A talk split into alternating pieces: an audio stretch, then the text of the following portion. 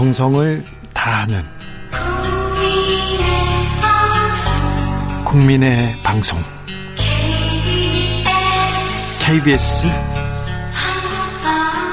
주진우 라이브 그냥 그렇다고요. 주진우 라이브 함께하고 계십니다. 라디오 정보센터 다녀오겠습니다. 정한나 씨.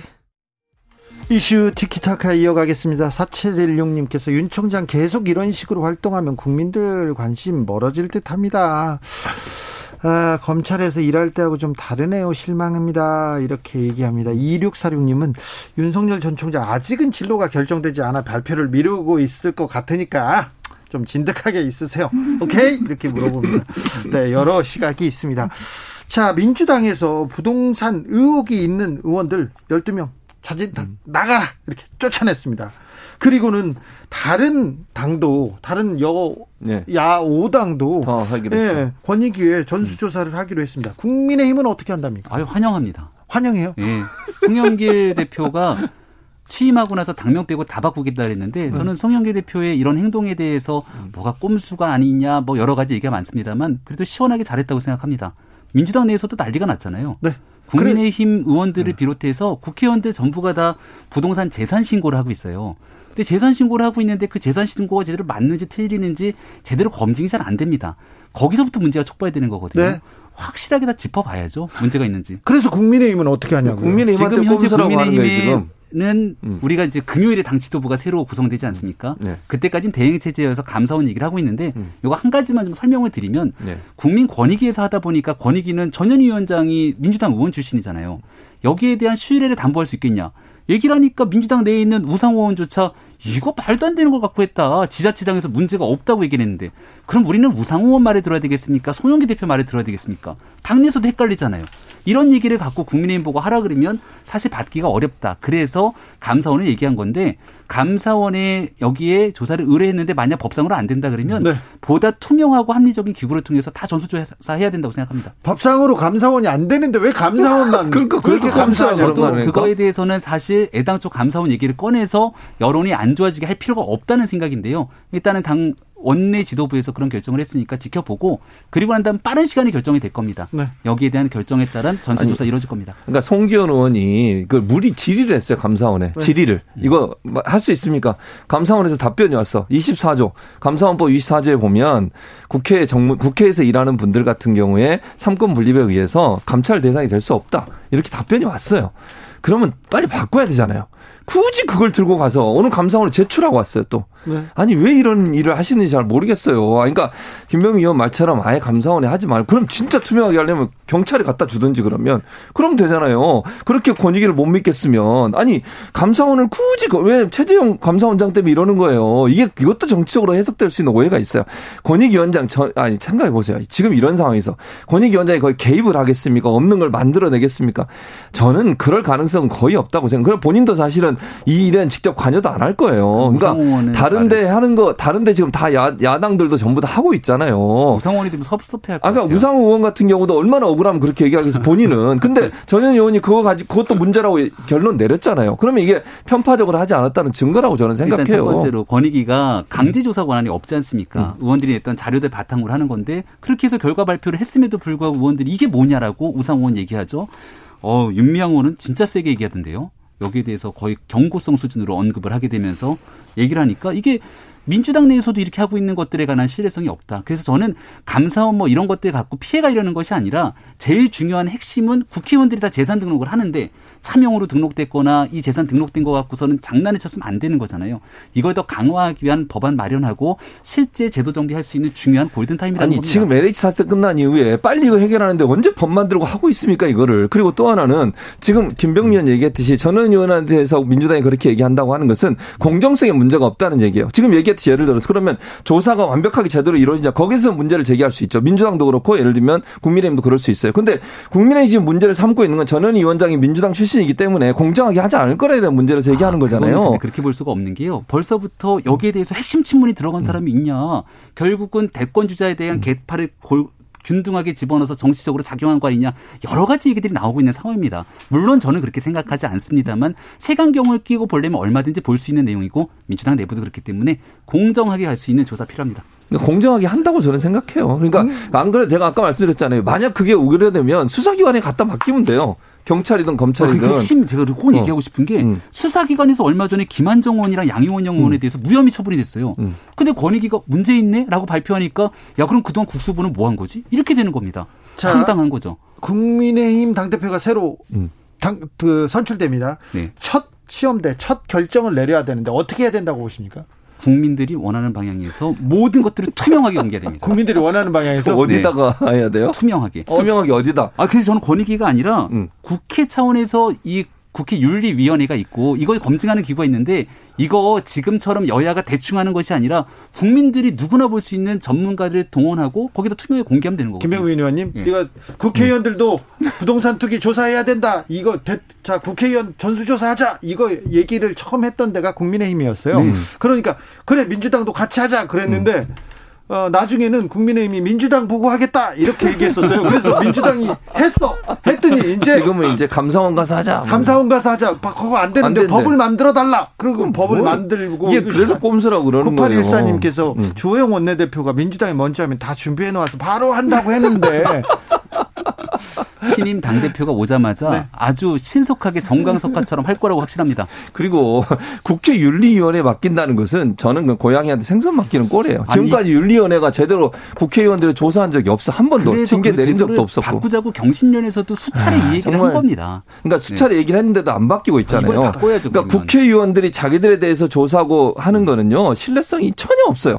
아니 윤리위원회 해부돼 가지고 처벌 한 사람이 누가 있냐 몇 명이나 있냐고요 대체. 그건 정말 국회한테 맡겨서는 도저히 안 되고 외부에 있는 기관한테 맡겨야 한다고 저는 봐요. 다음 주에는 음. 아무튼 국민의힘에서 새 지도부가 꾸려집니다. 음. 며칠 후에 그러면은 배현진, 조수진, 정미경, 김재원, 이준석 대표 등 아직 몰라요. 아직 모르죠. 아직 뭐, 네, 네. 누구가 누가 이렇게 꾸려지는지 네. 굉장히 뭐 기대가 기대가 네 됩니다. 최미경님 공수처가 하면 되겠네 투명하게 이렇게 얘기합니다. 아, 좋습니다. 공수처도 괜찮죠? 괜찮아요? 너무 좋은데 공수처 좋죠. 다 음. 투명한 기구가 하면 좋습니다. 음. 근데 네. 다만 공수처가 지금 수사도 제대로 못 하고 있는데 할수 있겠는가 이런 얘기가 나오는 모든 거잖아요. 기관에 대해서 김병민 의원은 안 된다고 얘기를 하고 있어요. 할 아, 데가 아, 전혀 없네요. 그렇지 않습니다. 그러니까 김병민 의원은 땅도 없다 그러고.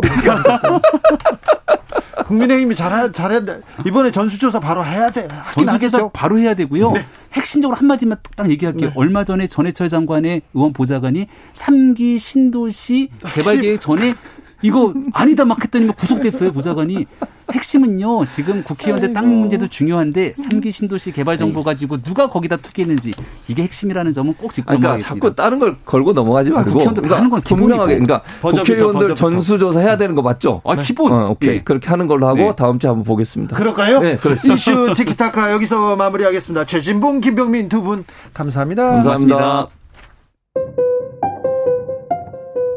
정치 피로. 사건 사고로 인한 피로, 고달픈 일상에서 오는 피로. 오늘 시사하셨습니까? 경험해 보세요. 들은 날과 안 들은 날의 차이. 여러분의 피로를 날려줄 저녁 한 끼 시사. 추진우 라이브.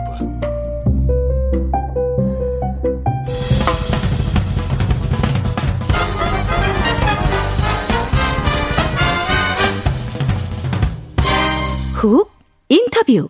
흑 인터뷰 이어가겠습니다. 국민의힘 새 당대표를 뽑는 전당대회 내일 모레로 다가왔습니다.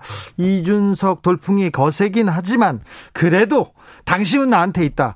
나경원, 주호영 두 후보 기세가 만만치 않습니다. 두 후보 차례로 만나보겠습니다. 먼저 정치는 가슴으로 하는 것이다. 변화를 누가 만들어낼 수 있느냐? 바로 나다. 나경원이다. 이렇게 외칩니다. 나경원 후보 만나보겠습니다. 안녕하세요. 네, 안녕하세요. 네, 어, 지금은 어디세요? 지금 차 안입니다. 어느 동네에서? 조금 전에 서울역에 도착해서요. 네. 이동하고 있습니다. 현장에서, 네. 현장에서 인기가 최고 높은 정치인 이렇게 따지면 나경원입니다, 당연히. 그런데 당심도, 당심도 나경원이다 이런 얘기가 있습니다. 어떻습니까? 지금 체감하는, 체감하는 이 선거? 뭐 당원들의 걱정이 늘어나고 있습니다. 왜요? 그, 뭐 아무래도 여론조사에서 너무 이준석 후보가 압도적으로 나오다 보니까 네. 아 이준석 후보가 당 대표 됐을 때 정말 어, 우리 당이 잘 갈 수 있을까에 대한 걱정이 늘어나시면서 어, 당원들의 마음이 좀 모이고 있다 이런 걸 현장 느낄 수 있습니다. 당원들의 투표율이 역대 최고치를 기록하고 있다는데 그러면 나경원이 유리한 거 아닙니까? 저는 그렇게 믿고 있습니다. 네. 왜 이렇게 말이 이렇게 짧고 기운이 없으세요? 네. 제가 지금 막 서울역에 내려가서 아 그래요? 예, 예, 네. 어제 토론에서 네, 예. 누, 가 뭐라고 했어요? 그래가지고 누가 누가 울렸습니까? 아이 그렇게 말씀하시면 안 되고요. 네, 저는 네, 못 봐서 네. 그랬어요. 그 뭐 사실은 네. 우리가 늘 보면은 음, 지금 이제 이번 선거에서 저는 왜 제가 출마를 했냐면 네, 이번 네. 선거는 저는 어쨌든 결국은 문재인 정권에 실망한 분들의 마음을 모아서 문재인 정권을 심판하는 선거라고 생각을 하고요. 예? 그런 부분을 에 있어서 그동안 여당이 그러니까 저희가 어려웠을 때 사실은 그 뭐 정말 문제점을 잘 지적하고 그랬기 때문에 지금 이제 우리 당이 문 닫지 않고 이 자리에 있을 수 있다고 생각을 하거든요. 네. 사실은 뭐 탄핵 이후에 우리 당은 문 닫아라 막 이런 국민들의 요구가 정말 많지 않았습니까? 네. 그러나 저는 대한민국의 야당이라는 존재가 건, 그 건전하게 존재해야 되고 그러기 위해서 정말 야당이 그 견제 역할을 하기 위한 건전한 세력으로 자리 잡게 하기 위해서 정말 많은 노력을 했었는데 네. 그 부분에 대해서 무조건 이 뭐 강경했다 이런 식으로 비난을 하더라고요. 네. 그래서 참 그때는 다 어디 가서 숨어 계시다가 이제 시절이 좋아지니까 전부 다 나타나셨나 하는 네. 생각이 들더라고요. 네. 자, 그러, 그렇습니다. 이번 대선을 진두 지휘하려면 경험이 필요하고 경륜도 필요하다. 그래서, 음, 이 변화를 담아낼 역량이 있는 후보가 필요하다. 이렇게 외치고 있습니다. 나경원이 지금 국민의힘에 필요합니까? 저는 필요하다고 생각합니다. 나경원이 당대표가 돼야 대선에서 필승, 필승합니까? 네, 그렇습니다. 왜, 왜요? 실질적으로 지금 그 정당이라는 게 너무 가볍게 여기 여겨지는 것 같습니다. 예. 어, 대선은 또 놀이가 아닙니다. 대선은 전쟁 아니겠습니까? 네. 정말 당의 조직과 역량을 총 결집해야 되는데 이 뭐 의정 경험이나 당에 대한 그 당을 충분히 경험하지 않은 후보가 당선됐을 경우에 네. 그 리더십을 발휘할 수 있을까 걱정이 되고요. 네, 어렵죠. 우리 네. 예, 이준석 후보 굉장히 장점이 많습니다. 네. 말씀을 아주 시원하게 하는데요. 네. 그 말씀을 시원하게 하는 것이 당 대표의 자리에 가면 네. 오히려 그것이 리스크가 될 수 있다고 생각을 하고요. 네. 그다음에 이제 또 마지막으로는 우리는 어찌 됐든 야권을 다 모아서 단일 후보를 내야지만 이길 수 있거든요. 네. 야권이 분열되면 뭐 국민들 마음이 아 문재인 정권 좀 바꾸고 싶다 해도 절대로 이기지 못하는 거 아닙니까? 예. 그런데 그 유승민 대통령 만들기를 1년 전부터 외쳐왔던 분이라서 네. 1년 전에도 그래서 실질적으로 이 야권을 통합하고 단일화하는데 어려움이 있지 않겠느냐. 네. 뭐 최근에도 보면 윤석열 어, 전 총장에 대해서 계속 안 좋은 얘기를 해요. 오늘도 느닷없이 이런 이야기를 해요. 파렴치범이 아닌데 입당을 왜 안 시키냐 이렇게 얘기를 해요. 네. 마치 굉장히 좋은 말인 것 같지만 아니 갑자기 파렴치범이 거기 왜 나옵니까? 네. 그럼 윤석열 전 총장이 무슨 범죄자입니까? 저는 이렇게 말하는 이런 저희가 네. 계속 끊임없이 윤석열 전 총장을 제가 방어적 디스라고 그랬어요. 네. 뭔가 도와주는 듯하고 좋게 말하는 듯하면 계속 뭔가 이게 안 좋은 이미지를 계속 준단 말이에요. 예. 어, 그저께 토론회에서도 윤석열 전 총장이 뭐 대선 후보로서 의미가 있느냐에 대해서 아 반부패 혐의에 있어서는 의미가 있다 이렇게 아주 축소지향적으로 이야기를 하더라고요. 네. 그래서 참 어, 결국은 어떻게 보면 우리 후보들은 뭐 어떻게든지 더 키워줘야 되잖아요. 네. 저는 뭐 모든 후보를 다 키워줘야 되고 그걸 당 대표가 해야 되는데 이 뭐 의도를 갖고 특정 후보는 키워주고 특정 후보는 그냥 깎아내리는 거 아닌가 해서 네. 좀 참 앞으로 공정하게 할 수 있을까 하는 걱정도 많이 들고 음. 그러면 뭐 이게 이게 야권이 정말 잘 통합이 될 수 있나 하는 걱정도 되고요. 네. 권은희 의원도 그런 얘기했잖아요. 네, 네. 안철수 대표에 대해서 끊임없이 그렇게 말해서 본인들은 네. 뭐 지금 이준석 당 대표가 되면 쉽지 않겠다 이런 이야기를 하잖아요. 아까 최진봉 그 김병민 의원도 얘기 중에 아, 이준석 후보가 American 스타일이어서 그런 예의나 태도가 이 통합에는 약간 조금 더 어려움이 있을 거라는 지적도 했습니다. 8372님은 그 아메리칸 스타일은 뭐 대학교 4년 가서 공부해 놓고 뭐 American 스타일이라는 게 도대체 이해, 이해가 안 돼. 아 그렇습니까? 네. 네. 8372님께서 보수의 아이콘 나경원 님 화이팅합니다. 화이팅 응원 합니다. 신승하실 겁니다. 대표가 되어서 정권 교체 꼭 해주세요. 이렇게 문자가 어, 팬들이 많이 오고 있습니다. 어, 맞습니다. 격려해 주셔서. 공구사사님이 네. 나후보님 윤석열 씨도 초보 아닌가요? 이런 얘기도 했는데 자. 어, 제 부동산 민주당에서 아, 부동, 부동산 관련해서 민주당에서 투기 의혹 의원 명단 발표하고 탈당하라고 이렇게 권유했습니다. 이 부분 어떻게 보셨어요? 뭐 그 민주당이 지금 어쨌든 뭐 이 내로남불이라는 이야기 안 듣겠다 네? 이런 것으로 이제 시작을 한 것 같은데요.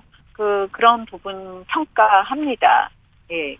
송영길 대표로서는 네. 어떻게 보면 지금 이제 민주당이 너무 국민들로부터 관심도 멀어지고 지지도 떨어지다 보니까 네. 이 뼈를 깎는 뭐 노력을 좀 하는 것을 보여주는 것이 좋다 해서 단행을 한 것으로 보고요. 그런 부분에 대해서는 평가합니다. 국민의힘도 전수조사해야 한다는 얘기 나오는데 당대표가 되시면 어떻게 하실 겁니까? 네, 받아들이겠습니다. 다만 이제 그 기관을 어, 어디다 맡기느냐에 대해서는 굉장히 지금 어, 논란들이 있는데요. 네. 사실 이제 권익위에 대해서는 우리가 신뢰하기 어려운 부분이 많이 있지 않습니까? 뭐 네. 전현희 위원장께서 예전에 발언한 것이나 뭐 그동안에 권익위에서 조치한 것을 보면 신뢰하기 좀 어려운 부분이 있고 그렇다고 지금 감사원은 뭐 국회의원들 전수조사하는 기관으로서는 적절하지 않고 법이 안 된다고 하고 예. 네, 예. 그래서 뭐 국회 내에 좀 더 객관적이고 중립적이고 공정성이 담보되는 뭐 특기를 한번 어, 구성을 해서 예. 특별위원회를 만들어서 거기다 위탁을 한다든지 뭐 이런 방법을 좀 더 고민해 봐야 될 것 같습니다. 어, 잠시 후 주호영 후보도 연결하는데요. 자, 네. 통합을 위해서는 경험과 경륜이 필요하다. 이렇게 나경원 후보가 얘기하고 있습니다. 나경원 경험 있고 경륜 있죠. 그런데 주호영도 이렇게 경험과 경륜이 있는데 주호영 후보보다는 네, 차별성이 있다면 역시 정권 심판 부분이죠. 네. 실질적으로 이 대선이라는 게요. 저도 정말 큰 선거, 작은 선거 앞에 나서고 지원하고 해봤지만 네. 대선 같이 큰 전쟁이 없잖아요. 네. 그러면 후보를 보호하려면 후보를 빛나게 하려면 당 대표가 후보 대신에 앞장서서 싸우기도 하고 정말 앞에서 모든 화살을 맞아야 됩니다. 굳은 일 많이 해야죠. 예, 꾸준히 하는 게 당대표고 저는 사실 이 당대표는 정말 제가 보면은 대통령 만들고 나면요. 그때 당대표가 결코 좋은 평가 받는 적이 없습니다. 왜냐면 음. 대통령 된 분은 본인이 잘나서 됐다고 생각하기 때문에 네. 늘 그때의 당대표가 아, 조금 더 잘하면 내가 편했을 텐데 오히려 이런 말씀들을 많이 하시고 역대 당대표가 다 불행한 역사가 있어요. 제가 쭉 보면. 네. 그런데 그러나 저는 정말 이번에 정권 교체를 꼭 좀 하고 싶고요. 네.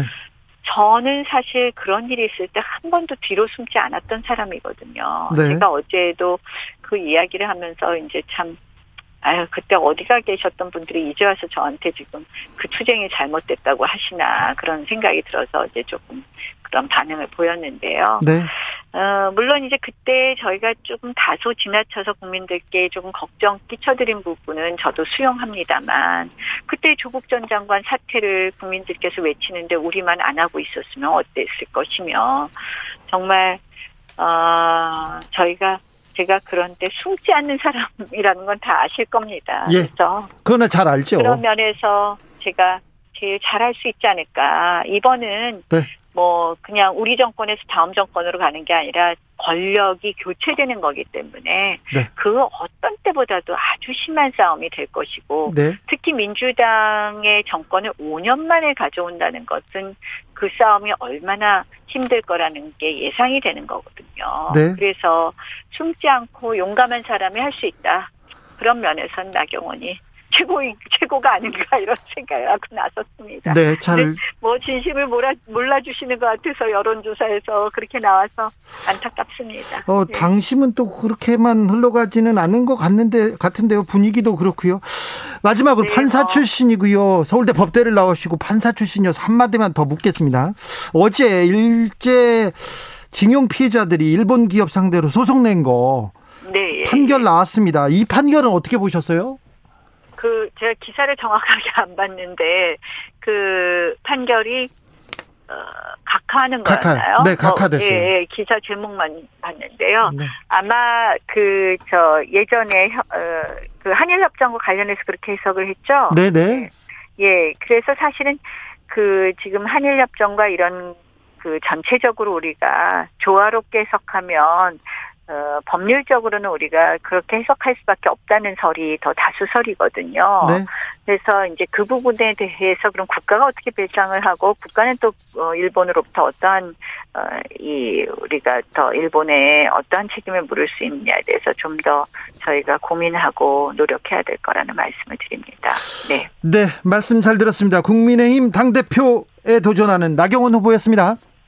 네, 고맙습니다. 네. 이어서 주호영 후보 연결하겠습니다. 오늘 긴급 기자회견 열었습니다. 대선을 위해서 진검 승부사를 선택해달라. 항공모함 함장 주호영을 뽑아달라고 이렇게 얘기했는데 어, 직접 들어보겠습니다. 주호영 후보 안녕하세요.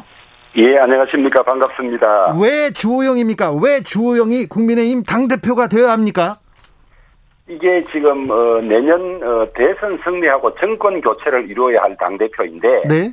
이 당 대표는 네 가지 정도 중요한 일을 해야만 성공할 수가 있습니다. 네 가지라고 하면 야권 통합으로 인한 단일 후보 선출, 네. 공정한 경선 관리, 네. 그다음에 우리 당을 조기에 매력 정당, 공감 정당으로 만드는 일, 네. 그다음에 네 번째 많은 선거를 치러서 승리한 경험, 네. 이네 가지 요건을 갖추어야 하는데 이 네 가지 요건을 놓고 후보들을 대입해 보면 제밖에 없어요. 아, 그래요? 그래서 내년 대선 이기려면 주호영을 당대표로 만들어야 한다. 네. 이게 제 주장입니다. 네. 그런데 이준석 후보 인기가 워낙 높아요?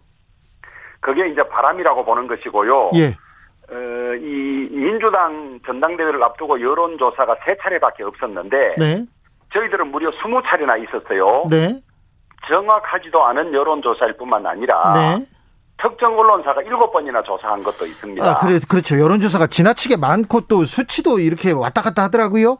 아니, 그렇기도 할 뿐만 아니라 우리 전당대회 당원 70, 어, 일반 국민 여론조사 32원칙도 지키지 않으면서 네. 왜곡된 여론조사를 가지고 바람몰이를 하고 있는 정황들이 많아요. 예. 전당대회 끝나고 나면 반드시 그 문제를 짚을 겁니다. 네.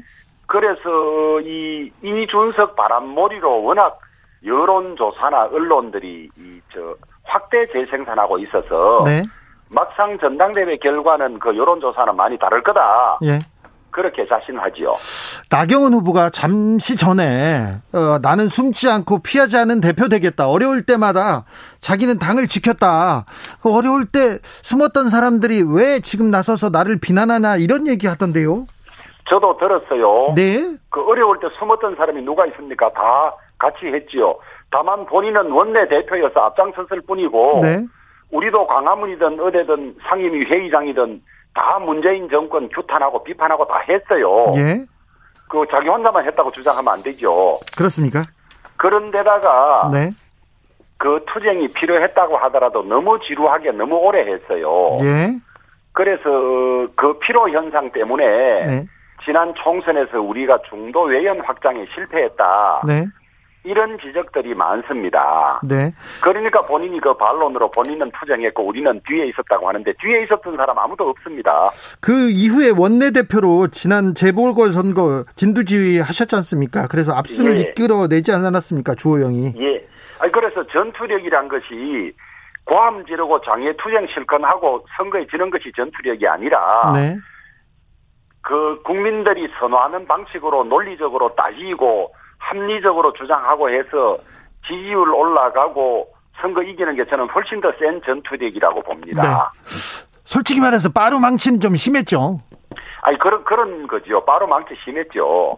심하고 또 극단적인 주장도 심했던 겁니다. 아, 예, 알겠습니다. 뭐, 자, 주호영은 점잖하고 누구나 이렇게 또 좋아합니다. 이명박 대통령도 굉장히 좋아했고, 박근혜 대통령도 사랑했고, 그렇습니다. 이 경험과 경륜, 어, 누구한테 또 비교해도 또 떨어지지 않습니다. 자, 나경원 후보하고 가 자, 자기가 경험과 경륜 많다고 이렇게 얘기하는데 조영도 빠지지 않죠?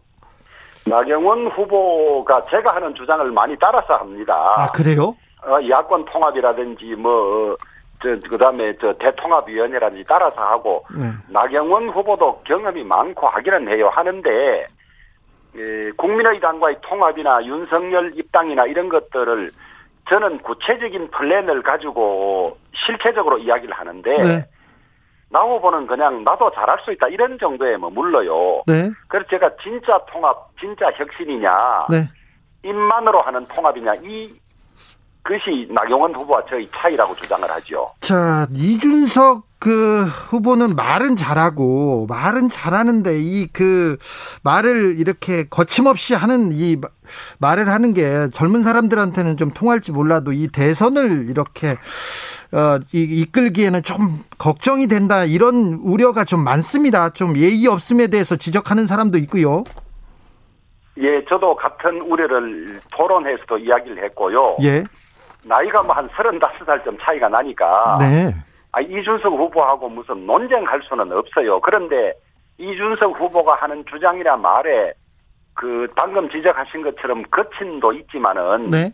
논리적으로도 사실 앞뒤가 안 맞는 것도 상당히 많습니다. 네. 토론의 자세가 통상 보면 상대방을 그냥 뭐 어떻게 규정한다고 어 대치기 한다고 할까요? 그런 것이 많은데 네. 그것이 제대로 된 문제 제기에 대한 해명이나 논박이 아니라 예. 사파 싸움으로 거치는 경우가 많아요. 예. 그 지금 어 정치 평론가일 때는 그것이 가능하지만은 당 대표가 되면 말 한마디 한마디에 엄청난 무게가 있고 예. 또그 말의 뒤라든지 그 말이 가진 어 함정 이런 것들도 다 이 문제가 될 수 있는데 네. 그런 점에서 어, 상당히 걱정이 많고 우려가 많죠. 자, 근데 이번 선거에 유례 없는 관심 좋은데요.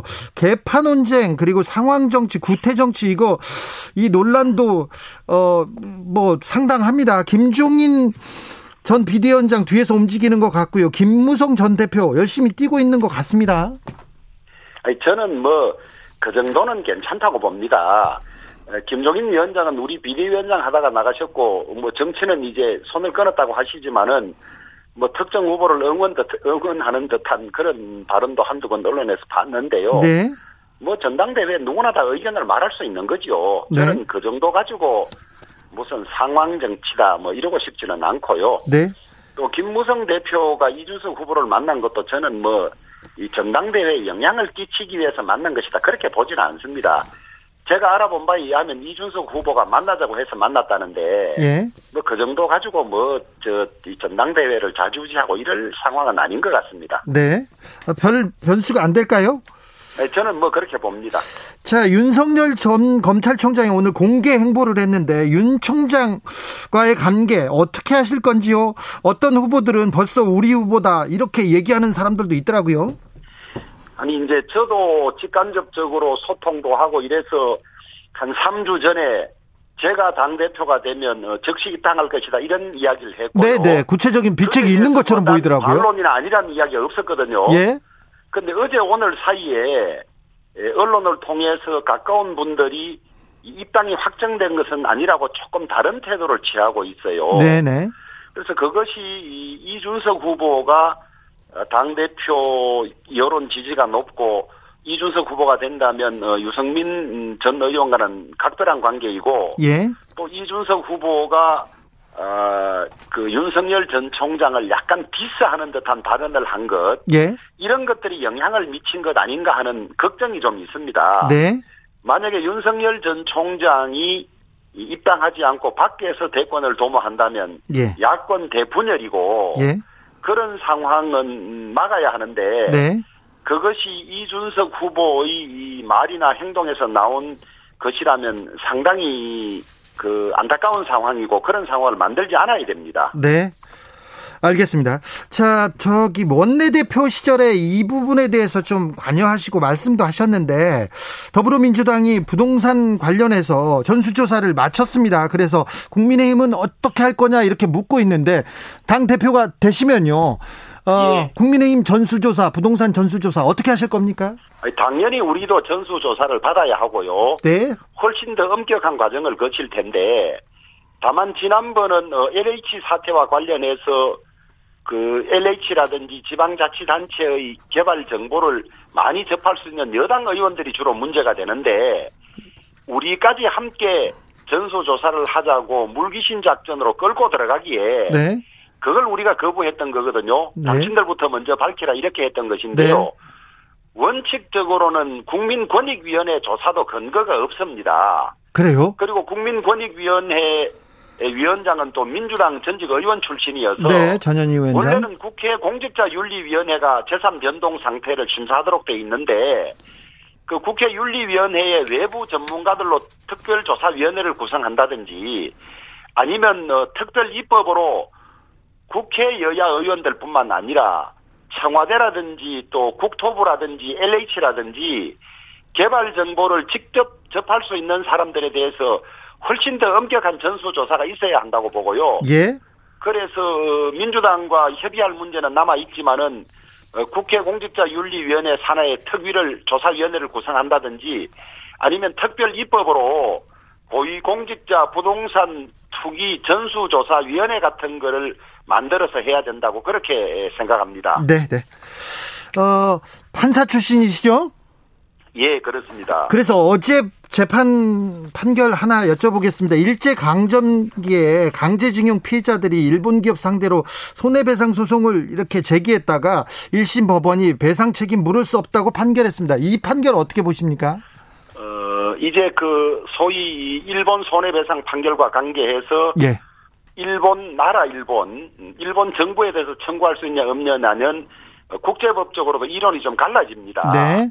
주권 면제 이론이라 그래서 재판권은 자기 나라의 주권 범위 안에서만 미치는 것이고 네. 외국의 주권 자체인 외국 자체에 대해서는 어, 재판권이 미치지 않는다는 이론에 의하면 어제 같은 판결이 나올 수가 있는 것이고요. 네. 그래서 그것은 어, 법률가마다 다를 수 있기 때문에 최종적으로 어, 사법 절차 내에서 대법원 판결로서 확정돼야 할 일이라고 봅니다. 알겠습니다. 어, 상급심을 지켜보자고 얘기하십니다. 자, 내일 모레 당대표 선거 주호영이 이깁니까? 어, 저는 어, 이길 거라고 확신하고 있습니다. 주호영이 이기면 국민의힘은 어떻게 바뀝니까? 어, 제가 말씀드린 대로 국민의당과 조기에 통합하고 예. 또 윤석열 입당시켜서 단일 후보를 만들 것이며 네. 국민들이 가장 공감하고 매력을 느낄 수 있는 매력 정당, 공감 정당. 네. 식당으로 말하면 맛집 식당처럼 맛집 정당을 만들겠습니다. 네. 알겠습니다. 여기까지 들을까요? 예. 지금까지 국민의힘 당대표에 도전하는 주호영 후보였습니다. 감사합니다. 감사합니다. 교통정보센터 다녀오겠습니다. 김한나 씨.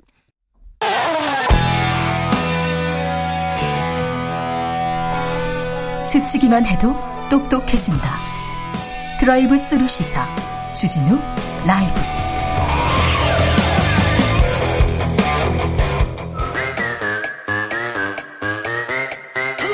모두 정숙해 주십시오. 재판 5분 전입니다. 재판부 입장하고 변호사들 들어왔습니다. 그럼 사건 번호 06 공구 오늘의 재판 시작하겠습니다. 박지훈 변호사 출석했습니까? 네, 출석했습니다. 박지훈입니다. 곧바로 고정이 됐나요? 신유진 변호사 출석했나요? 네, 고정 멤버로 네. 어, 함께하게 된 신유진 변호사입니다. 혼자서 지금 고정 멤버 됐다고 막 얘기하고 있습니다. 어, 너무 신납니다. 아무튼 환영합니다, 신유진 변호사님. 네. 아, 그런데 이 재판 물어보고 싶었어요. 특별히 박지훈 변호사한테 이거 물어보고 싶었어요. 군 법무관 출신으로 군에 대해서는 굉장히 정통한 있는데 여성 공군 부사관 사망 사건 이후에 군사법원 네. 이거 평시에도 군사법원 이 체계를 운용해야 되는지 유지해야 되는지 지금 잘 작동하지 않지 않고 있으면 예, 말이 고요. 아, 말이 화가 나서 화가 나서 네. 일단 이게 왜 있느냐를 봐야 됩니다. 네. 군사법원 우리 헌법에 규정이 돼 있고요. 네. 이게 왜 등장하냐면 미군을 봐야 됩니다. 미군은 전 세계적으로 군대를 운영하고 있고 네?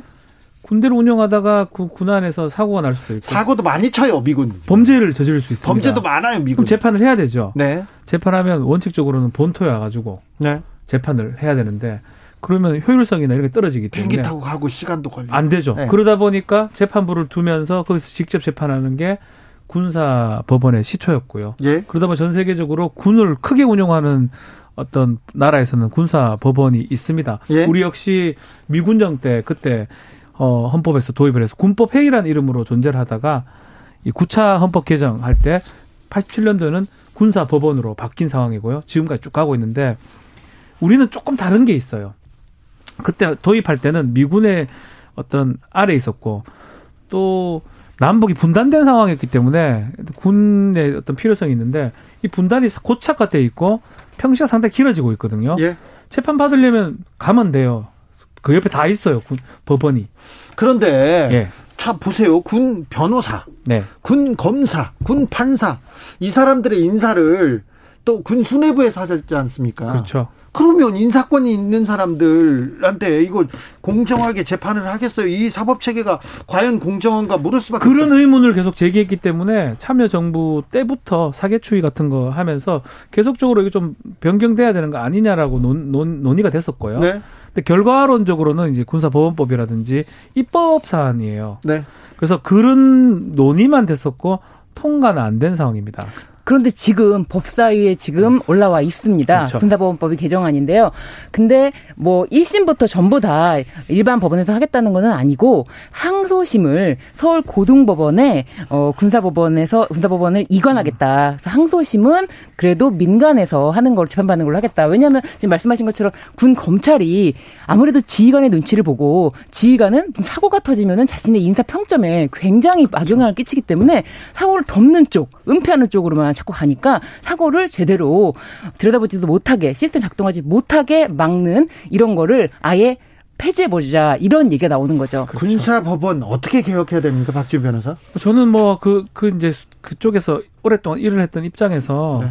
좀 조심스럽게 얘기하는 것 같아요. 안 조심스러워요. 그럼 제대로 얘기해서 좀 바꿔주세요. 저희도 그때 많은 주장들을 했었어요. 아 그때도 지역적으로 하자. 네. 지휘관 안에 두지 말고 네. 검사는 지역적으로 뭐 전국을 5개 권역으로 해서 권역별로 검사를 두면 지휘관하고 관계 없지 않느냐 뭐 그런 음. 어떤 제도 개편 그런 아이디어도 좋네요. 왜냐하면 지휘관은 그렇죠. 보니까요. 또 그리고 군 관련 범죄 예컨대 네. 군무이탈죄 같은 군 형법상의 범죄입니다. 그것을 제외한 나머지 일반 형법상의 범죄는 민간 법원에서 하자. 뭐 이런 여러 가지 얘기들을 했었는데 음. 궁극적으로는 군에서 너무 반발이 많습니다. 아니 그런데 그렇죠. 군에서 네. 이런 사건이 있을 때마다 이 군 사법 체계 개혁하자 얘기하다가 그 쏙 들어가잖아요. 네. 검찰 개혁 얼마나 어렵습니까? 네. 군 검찰 개혁 이런 거는 야, 더 어렵죠. 저 뒤에 있어요. 네. 어려운 게 아니고 네. 저 뒤에 아, 있습니다. 아, 하긴 우선순위가 아니죠. 그렇죠. 우선순위도 아니고 그리고 일반인들이 이렇게 사건이 터져야 관심을 갖지 사건이 터지지 않으면 그렇죠. 다 은폐되기 때문에 잘 몰라요. 이번 희생으로 그 이렇게 마무리할 수만 없습니다. 분노로 끝날 일이 아니라 군 사법 체계가 조금 개혁돼서 잘못한 사람은 벌 줘야죠. 그렇죠. 벌 줘야 되고 지금 우리 어, 신 변호사가 얘기하신 것처럼 지휘관이 모든 걸 다 한다는 그런 어떤 사고 방식을 네. 버려야 됩니다. 그게 음. 모순이고요. 본인이 지휘 책임도 지면서 수사의 책임자가 된다. 이 말이 안 되는 거죠. 그러니까요. 군 계급이 이게 신분제도 아니고 이거 좀 잘못된 것 같습니다. 이번에는 좀 군사법 체계에 대한 개혁 바뀔 것 같아요. 네, 네. 어, 꼭 이뤄야 될 것 같습니다. 다음 재판으로 갈까요? 어제였습니다. 일제 강용 강제 징용 피해자들 손해배상 소송을 했는데 어, 얼마 전에는 대법원에서 손해배상 판결을 했는데 1심에서 대법원의 판결을 그냥 뒤집어 버렸어요. 각하했습니다. 김양호 부장판사. 아, 이분에 대한 판결 어떻게 보셨습니까? 각하라는 거는 뭐냐면 네. 본안에 올리지 않았다는 거예요. 쉽게 말하면 따질 수 없다. 링에도 안 올라갔어요. 네. 그래서 그런데 네. 네. 각하 그런데 대부분 지금 판결이 있거든요. 판결이 있는데 지방 법원에서 대법원 판례하고 다르게 아마 대법원 판례 소수 의견을 따랐다 본인이 얘기를 하니까 소수 의견대로 지금 하는 거는 결국은 2심, 3심 가면 또 뒤집어지는데. 아니, 이래도 괜찮습니까? 대법원에서 판결을 전원 합의체에서 나는 판결을 이렇게. 그리 할 수는 있지만 통상은 하지 않죠. 아주 이례적인 판결이고 판결문 내용은 좀 더 더 얘기를 해야 되겠지만 네. 상당히 좀 논란이 될 만한 내용들이 꽤 많습니다. 주장이 많이 담겼습니다. 네. 지금 논란이 되고 있는 내용이 굉장히 많은데 네. 그중에서 지금 변호사님 말씀하신 것처럼 각하라는 거는 아예 이게 소권 행사가 제한되는 권리다. 지금 이 청구권이라는 게 이 이 판결문 논리에 의하면 그래요. 청구권이라는 게 있지만 네. 이거를 소송으로서 다툴 수는 없다. 이게 다투지도 못하게 저는 각하는 무조건 싫습니다. 각하 싫어합니다. 각하요. 네. 그 각하는 아니지만요. 네. 네. 네 정말 그래서 저, 도 열심히 판결문을 좀 분석을 해봤는데요. 네. 어, 읽다가 정말 깜짝 놀랐어요. 주장 주의가 너무 많아요. 아니 정말 어, 이 부장판사님이 사실은 이 판결을 내리시기까지 어 검토하신 시간이 생각보다 짧아요. 이게 소송 계류는 6년째 되고 있었지만 이분이 재판부 변경이 돼서 오신 지가 뭐 4개월, 이 검토를 하신 지가 2월에 오셨으니까. 아, 그래요? 네, 얼마 안 되셨어요. 저는 고민이 엄청 깊은 줄 알았어요. 비엔나막 협정 나오고 막 나오더라고요. 한강의 기적 나와서 깜짝 놀랐습니다. 그러니까요. 이게 한강의 기적이 무슨 말이냐면 네. 이때 청구권 협정을 맺어가지고 일본으로부터 경제적 협력을 받아서 우리가 그거를 밑바탕으로 해서 한강의 기적을 이뤄낸 게 아니냐. 그런 얘기를 하고 그러니까 그러니까요. 우리는 약소국이었고 네. 저기는 선진국이었고 막 그런 얘기 하더라고요. 강대국 얘기했어요. 아, 이 사실은 저는 뭐 이게 판결할 수는 있다고 생각이 들어요. 소수 의견도 있으니까요. 음, 예.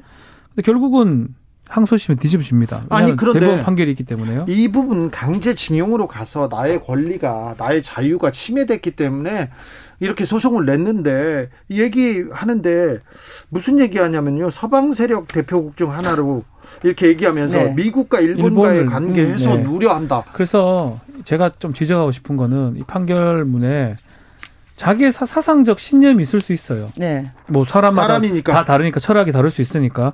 그렇지만 이 사건은 뭘 구하는 겁니까? 그 징용 당했던 유가족이나 유족들이 그 일본 전범 기업을 대상으로 청구권을 행사하는 거예요. 네. 그러면 이 자기 사상을 빼버려야 돼요. 그렇죠. 판사라면요. 네. 이 청구권이 있냐 없냐. 네. 그럼 뭐 보고 합니까? 법 보고 해야 돼요. 네. 법에 없으면 뭐 보고 합니까? 판례대로 하는 거예요. 네. 그거를 연구하고 공부한 사람들이 법관입니다. 저희도 법조인이고.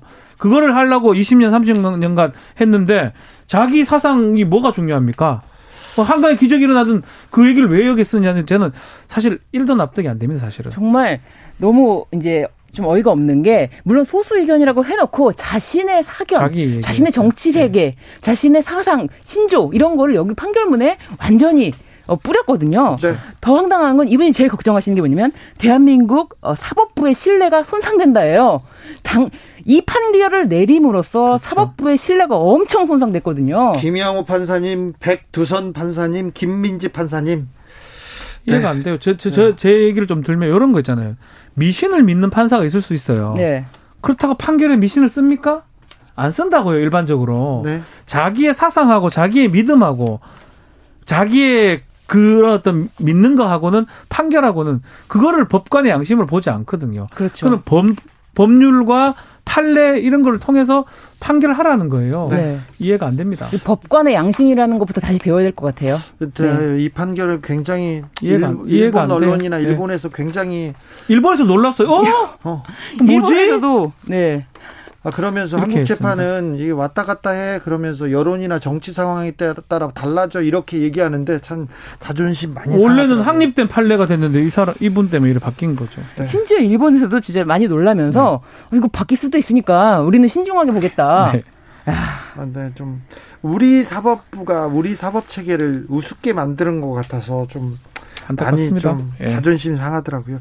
다음 재판으로 넘어가 보겠습니다. 넘어가기 전에 김양호 판사님, 백두선 판사님, 김민지 판사님 역사의 길이 남을 겁니다. 자, 다음 재판은 음, 주진우 라이브에서 전해드린 소식인데 남편 칫솔에 락스를 계속 뿌려가지고 이렇게 어, 좀 약간 죽이려는 의도가 있었나요? 40대 안에 집행유예 선고받았으면, 오, 어, 집행유예면 감옥에 안 가고 다시 들어갈 텐데 또 그러면 어떻게 하지? 저는 좀 무섭습니다. 음. 좀 무서워요. 사망까지는 생각하지 않았다고 법원에서 본 것 같아요. 네. 아, 그렇죠. 낙스만 네. 부렸으니까. 네. 네. 이거 어떻게, 이 사건 그 사건 어떻게... 말고, 그건 어저께 사건이고, 저는 이제 오늘 새로운 따끈따끈한 사건을 갖고 왔습니다. 아, 또, 또, 또, 네. 이런 사건이에요? 오늘은 어떤 사건이냐면은, 가족들이 이제 가족뿐만 아니라 시댁 식구들과 함께 해외로 여행을 가서 호주의 한 호텔에서 이야기가 시작되는데요. 네. 이 아내분이 너무나 화가 나가지고 어, 9살 난 아들이 보는 앞에서 남편을 무자비하게 폭행을 합니다. 때려요? 네. 그 시댁 무서워라. 식구들한테도 그냥 마구잡이로 그냥 막 얘기하고 시댁 식구들이 있는데도 시댁 식구들 있는데도 음. 뭐 무슨 삼가 무슨 참견이냐면서 막 등짝을 막 때리고 뭐 이렇게 거의 난동을 부리는 수준으로 네. 지금 거의 폭행을 행사했는데 네. 이 40대 여성이 재판에서 실형을 선고받고요. 네. 법정에서 구속이 됐다. 구속됐어요? 6개월. 실형 실형 6개월입니다. 이게 왜 그러냐면은 네, 이게 단지 폭행 때문이 그런 것이 아니고 그 아이들 앞에서 야. 아이 앞에서 이게 아동 학대가 추가됐고요. 또 무엇보다도 이분이 재판 법원에서는 최소한 자신이 법을 어겼다. 어, 그 점에 대해서 정말 반성하고 내 아들한테도 미안하다. 이렇게 해야 되는데. 그렇죠. 고개를 숙여야죠. 저, 저 잘못했다고. 그거 너무 상식이잖아요. 네.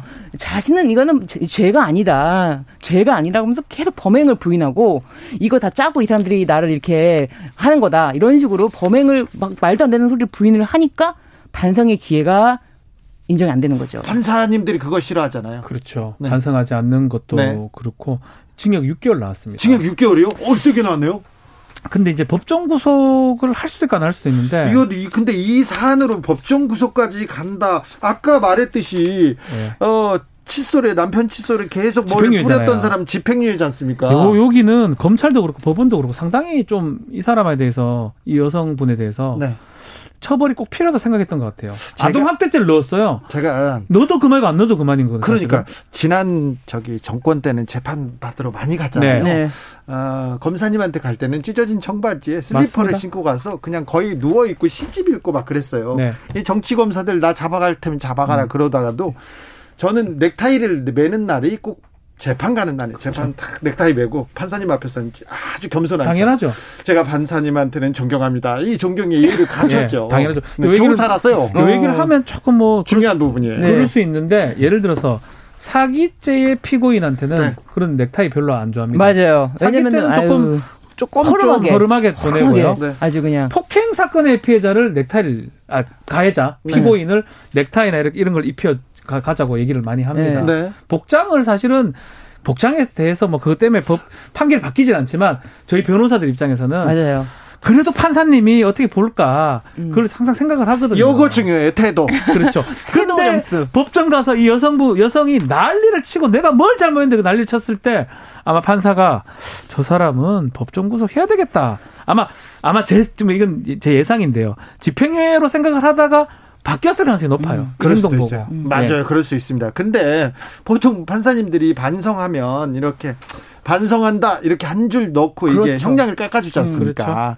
이렇게 보통 그렇게 반성하잖아요. 반성하죠. 네. 그리고 법정에서 반성 안 하는 사람 잘 없죠. 법정에서 반성 안 하기 쉽지 않죠. 네, 박근혜 전 대통령은 네, 안 하시고 그냥 음, 말을 아예 안 하더라고요. 웬만하면은 아이가 아홉 살인데 엄마의 도움이 필요하다라고 해서 분명히 그걸 쓸 텐데 음. 그것도 안 먹힐 정도로 음. 아이 앞에서도 그냥 뭐, 뭐 무자비했던 것 같아요. 이게 재판을 어떻게 받는 태도가 이렇게 구속과 불, 불구속을 가르지 않았나 이런 생각도 해봐요. 근데 실제로 실제로 큰 기준입니다.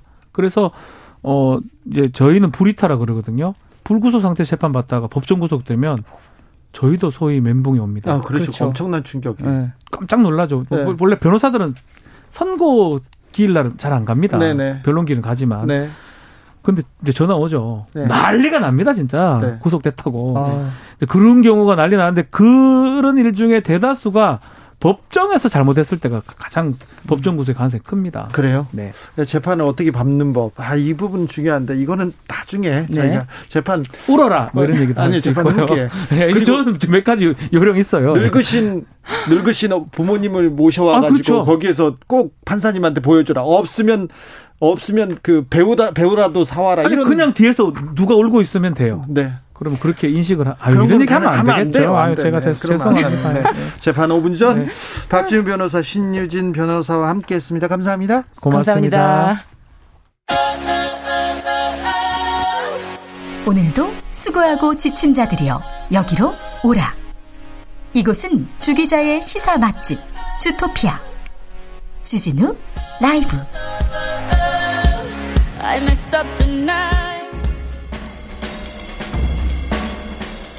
느낌 가는 대로 그냥 고른 뉴스 여의도 주필 대통령 뺨을 쫙 공격당한 마크롱 그래도 시민들 만날 것 한겨레 기사입니다. 엠마뉴엘 마크롱 프랑스 대통령이 8일 거리에서 유권자를 만나는데 만나는데 20대 남성이 팔을 잡고 악수를 했죠. 그리고 쑥 당긴 다음에 뺨을 딱 쳤습니다. 아, 이거 참 지방선거를 몇 주 앞두고 일어난 상황인데요. 사건 뒤에 마크롱 대통령은 어떤 것도 나를 막을 수 없다. 어떤 사람은 분노를 표출하기도 한다. 이렇게 하면서 그렇게 혼란을 야기하겠지만, 어, 그 어리석음과 폭력에는 그렇게 우리가 당하고만 있지 않을 것이라면서 계속 사람들을 만나겠다고 합니다. 의사 표현할 수 있습니다. 주장할 수도 있습니다. 하지만 폭력은 어떤 경우에도 용인될 수 없습니다. 이분 뭐 뺨을 한 번 때리고 주장을 했죠? 얼마나 감옥에서 얼마나 계시는지 저희가 전해드릴게요. 어, 수상한 신부 벗겨보니 남자였다. 황당한 결혼식. 머니에 쓰기사인데요. 인도에 사는 한 남성이 있었어요. 그런데 여자친구가 다른 남성과 결혼하게 됩니다. 그래서 결혼식 날 마음이 애가 탔어요. 애가 타가지고 신부로 변장해가지고 결혼식장에 딱 잔입했습니다.